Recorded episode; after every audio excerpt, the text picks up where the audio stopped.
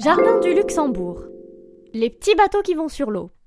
Il est très fréquenté des Parisiens, notamment pour ses trois pelouses qui sont prises d'assaut tous les jours de beau temps. Il vaut aussi le coup pour ses nombreuses statues, 106 au total, et ses serres horticoles qui abritent plus de 1000 espèces d'orchidées différentes.